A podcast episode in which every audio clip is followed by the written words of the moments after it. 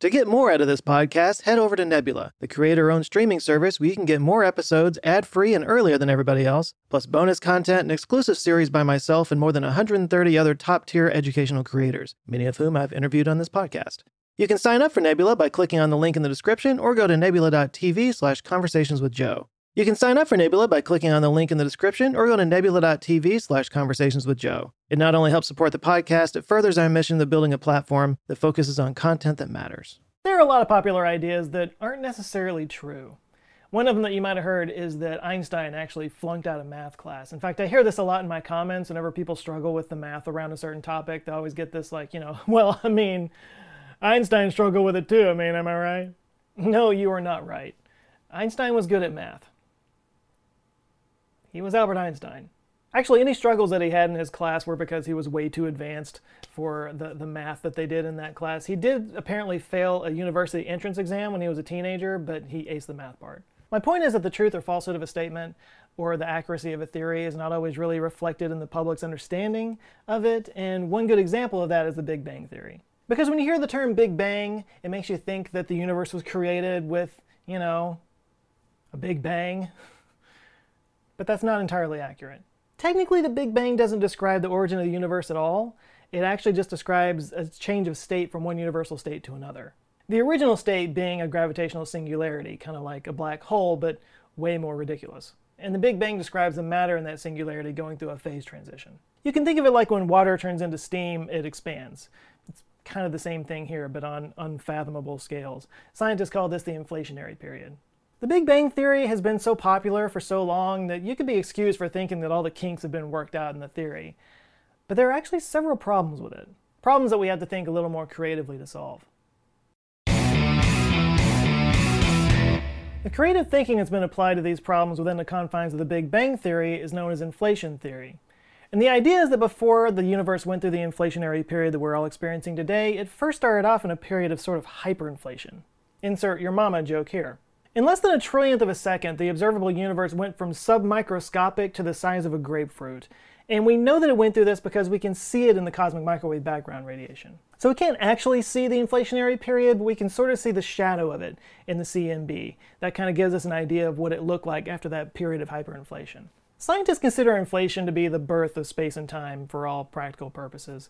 It's not really necessarily something from nothing. It's more like something with physics we understand from something with physics we don't understand. So three of the best known problems that the inflationary theory is meant to address include the flatness puzzle, the homogeneity puzzle, and the monopole problem. The flatness puzzle has to do with the fact that the observable universe is so close to being spatially flat. And when I say flat, I mean will expand forever. There is a mass density that can be measured in the observable universe, and there's a critical value that if it falls underneath that, then the universe would collapse onto itself. The thing is that the measured mass density just happens to be exactly the same as the critical value in our universe, which is a crazy coincidence when you think about it. And because those two values are perfectly matched, the universe is avoiding a collapse. So the answer to this in inflation theory is that if the universe expanded that rapidly in the beginning, then that flatness could be kind of baked in. And there's also the idea that the universe as a whole might not be perfectly flat over all 93 billion light years, but we see flatness from our perspective. Like our region of the universe could be flat while the universe as a whole could be a different shape. I mean, after all, the Earth looks flat from our perspective standing on it, but as most of us know, it's not. The homogeneity puzzle is also about the scale of the universe, but in this time it's the vastness that's the problem. The observable universe is a cool 2.73 Kelvin, pretty much anywhere you look. But how is that possible in a universe this big where there's no way that things on one side of the universe could affect things on the other side of the universe? Inflation's answer to this is that the universe expanded so quickly that there wasn't time for various parts of the universe to cool independently. In other words, the little mini-universe at the beginning was homogeneous, so the following post-inflation universe would just follow its lead. The final problem is the monopole problem. These are tiny particles that have only one magnetic pole, like a north without a south or vice versa. And science says that the universe should be filled with these things. And yet none have been observed. The physicist Alan Guth first proposed the inflationary period, but before that became his claim to fame, he actually did extensive work on magnetic monopoles. Guth pointed out that the Big Bang should have produced a bumper crop of magnetic monopoles, but if it did, where did they go? He suggested that if they were created in the inflationary period, they could be so spread apart that we might only be able to find like one or two in the entire observable universe. Yeah, one or two particles in a 93 billion light-year universe. That makes a needle in a haystack look easy. So the cosmic inflationary model was created in response to some of these problems, and it's only about as old as I am, which I know in YouTube years that's ancient, but in science years it's pretty new. But it still doesn't answer some of the biggest questions. Like, if the universe came from something, a gravitational singularity, say, then where did that come from? Why did it change? As popular as the Big Bang is, it doesn't really answer these questions, so there are some alternatives trying to do that. And one of those theories is known as the Ekpyrotic Universe Theory. Now, it doesn't explain why there's something instead of nothing, but it does provide a non-inflationary reason why the universe became the universe that we know it today. Alright, first, some definitions. There's a lot of definitions to get a handle on. Ekpyrotic refers to an ancient Greek model of the universe that involves cycles of destruction by fire, destructive phases followed by rebuilding phases. The original paper described it in the context of a heterotic M theory, which is a type of string theory and not, as the name implies, some kind of lurid theoretical physics erotic fiction. You can spin my quark anytime. I've covered string theory before. You can go click on that video if you want to go deeper, but at the basic level, string theory basically says that at the fundamental level, the universe is made up of tiny vibrating strings, and those vibrations create your quarks and electrons and so forth. M theory takes this idea and expands it out beyond the four dimensions of space and time that we personally experience, and includes actually 11 dimensions, 10 of space and 1 of time. The heterotic part of it is basically a fancy way of saying that it was sewn together by other theories with different ideas. Now, despite having 11 dimensions to play in, most of the action takes place in 5 dimensions. The other 6 are all wrapped up and curled around and folded in on itself in something called Calabi-Yau manifolds, which keeps coming up in this channel, and I still don't understand it at all. And if you don't get this, don't worry, nobody really does outside of the math. All you need to know is that objects move in M theory in ways that require an X, Y, Z and another axis to explain. Okay, now we need to talk about brains. Brains! Brains, spelled like this actually, are a way of describing strings moving in more than one dimension. So yeah, you can think of a string as being one-dimensional, and then a brain sort of is a two-dimensional fabric of vibrating strings, and then a three-dimensional brain is kind of a vibrating blob or a three-brain. And according to the Ekpyrotic Universe model, the universe was created when two three-dimensional brains collided, and the space between them that they collided across is known as the bulk. Yes, the amazing bulk. You know, we're always complaining about the way that scientists name things, but I gotta say, strings, brains, bulk, I think they kind of nailed it with this one. If it helps to explain this a little better, imagine a swimming pool with two people in it. The water is the bulk, and the two swimmers are three brains just floating around in the bulk. One of the swimmers represents our visual brain that we're all living in, so we can name her Visible. And the other one represents a hidden brain. He's kind of shy, so we'll name him Hidden.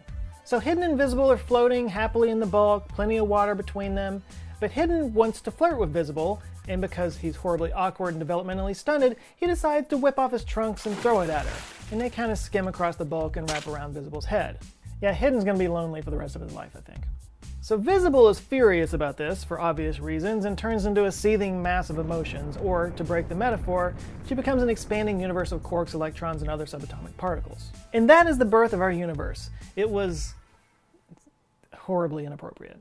So yeah, you probably thought the collision was going to be between the visible and the hidden brains, but in this version of the theory anyway, it's actually a piece of the hidden brain that flies off, known as a bulk brain, and that's what hits the visible brain. And the reason is that the bulk brain is mostly flat in the sense that I talked about earlier, so the ripples that are created from that collision create a flatness in the universe, and that solves the flatness problem.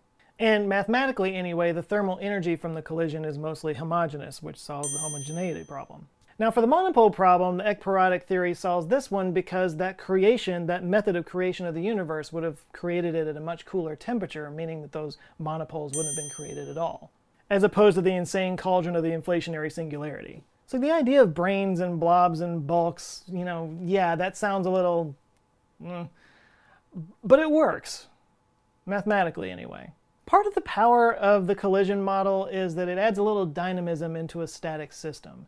These brains are static, and if you want to create a universe, all you have to do, in the words of our favorite Batman villain, is introduce a little chaos. Because chaos breaks symmetries.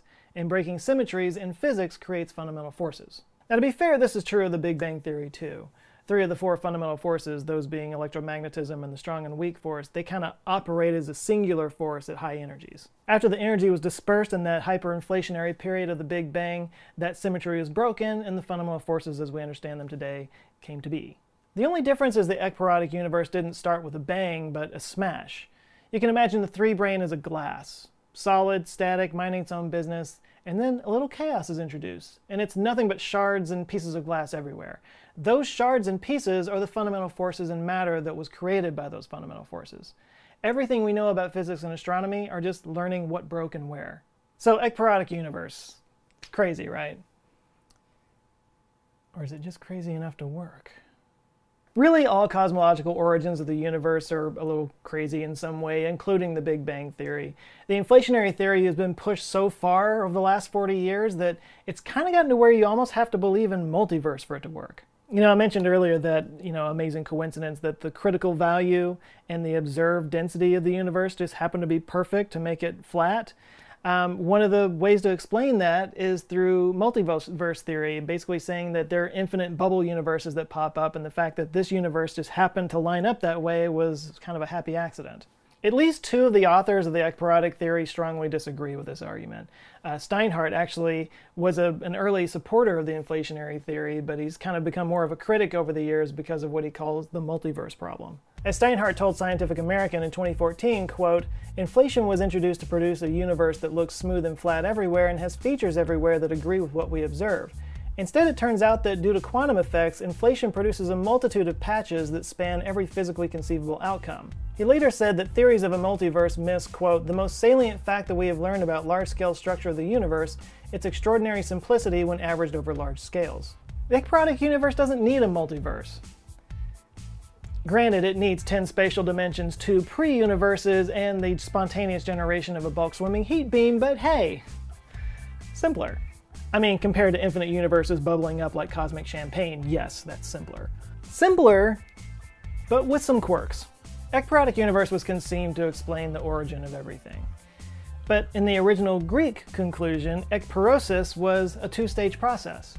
The fiery destruction of the universe, and then the rebirth of the universe out of those ashes of that fire. To the ancient Greeks, the universe was cyclical. And that's an idea that's becoming popular again.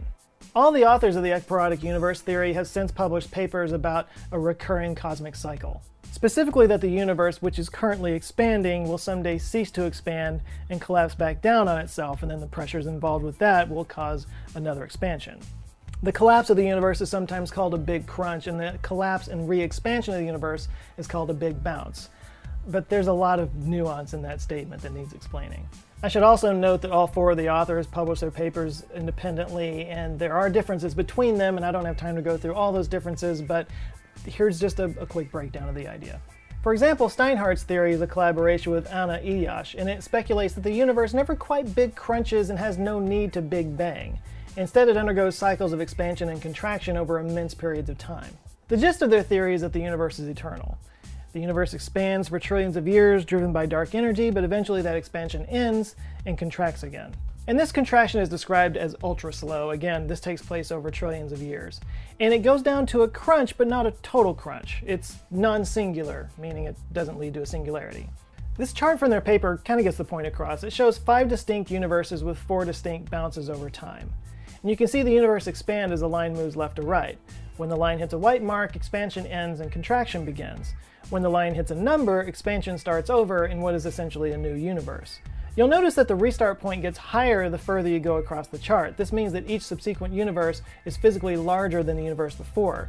It's like if you blew up a balloon part of the way and then let some of the air out and then blew it up bigger the next time. So one complicating factor in this theory is actually black holes. Big bounce models tend to fall apart because they can't explain why this contraction of the universe wouldn't lead to a giant black hole.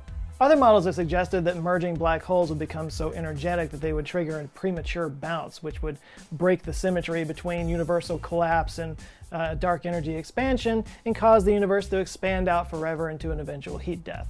But the Ijjas-Steinhardt model addresses that problem by saying that by the ultra-slow contraction, it would keep those black holes from doing that because they would radiate out over time. They would dissolve through Hawking radiation, which would smooth out the peaks and valleys of the universe. This means that the universe stays flat and homogeneous so that when the universe bounces back out again, everything stays the same.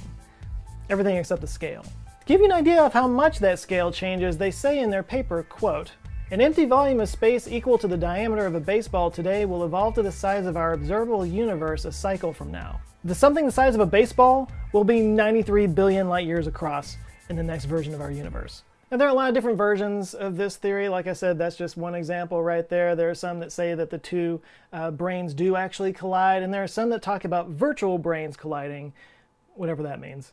All as to say that the Ekpyrotic universe is very much a theory in motion. Whether or not it goes anywhere is up to the investigators and the universe, of course, but there are some predictions that are made in the Ekpyrotic universe model that are testable.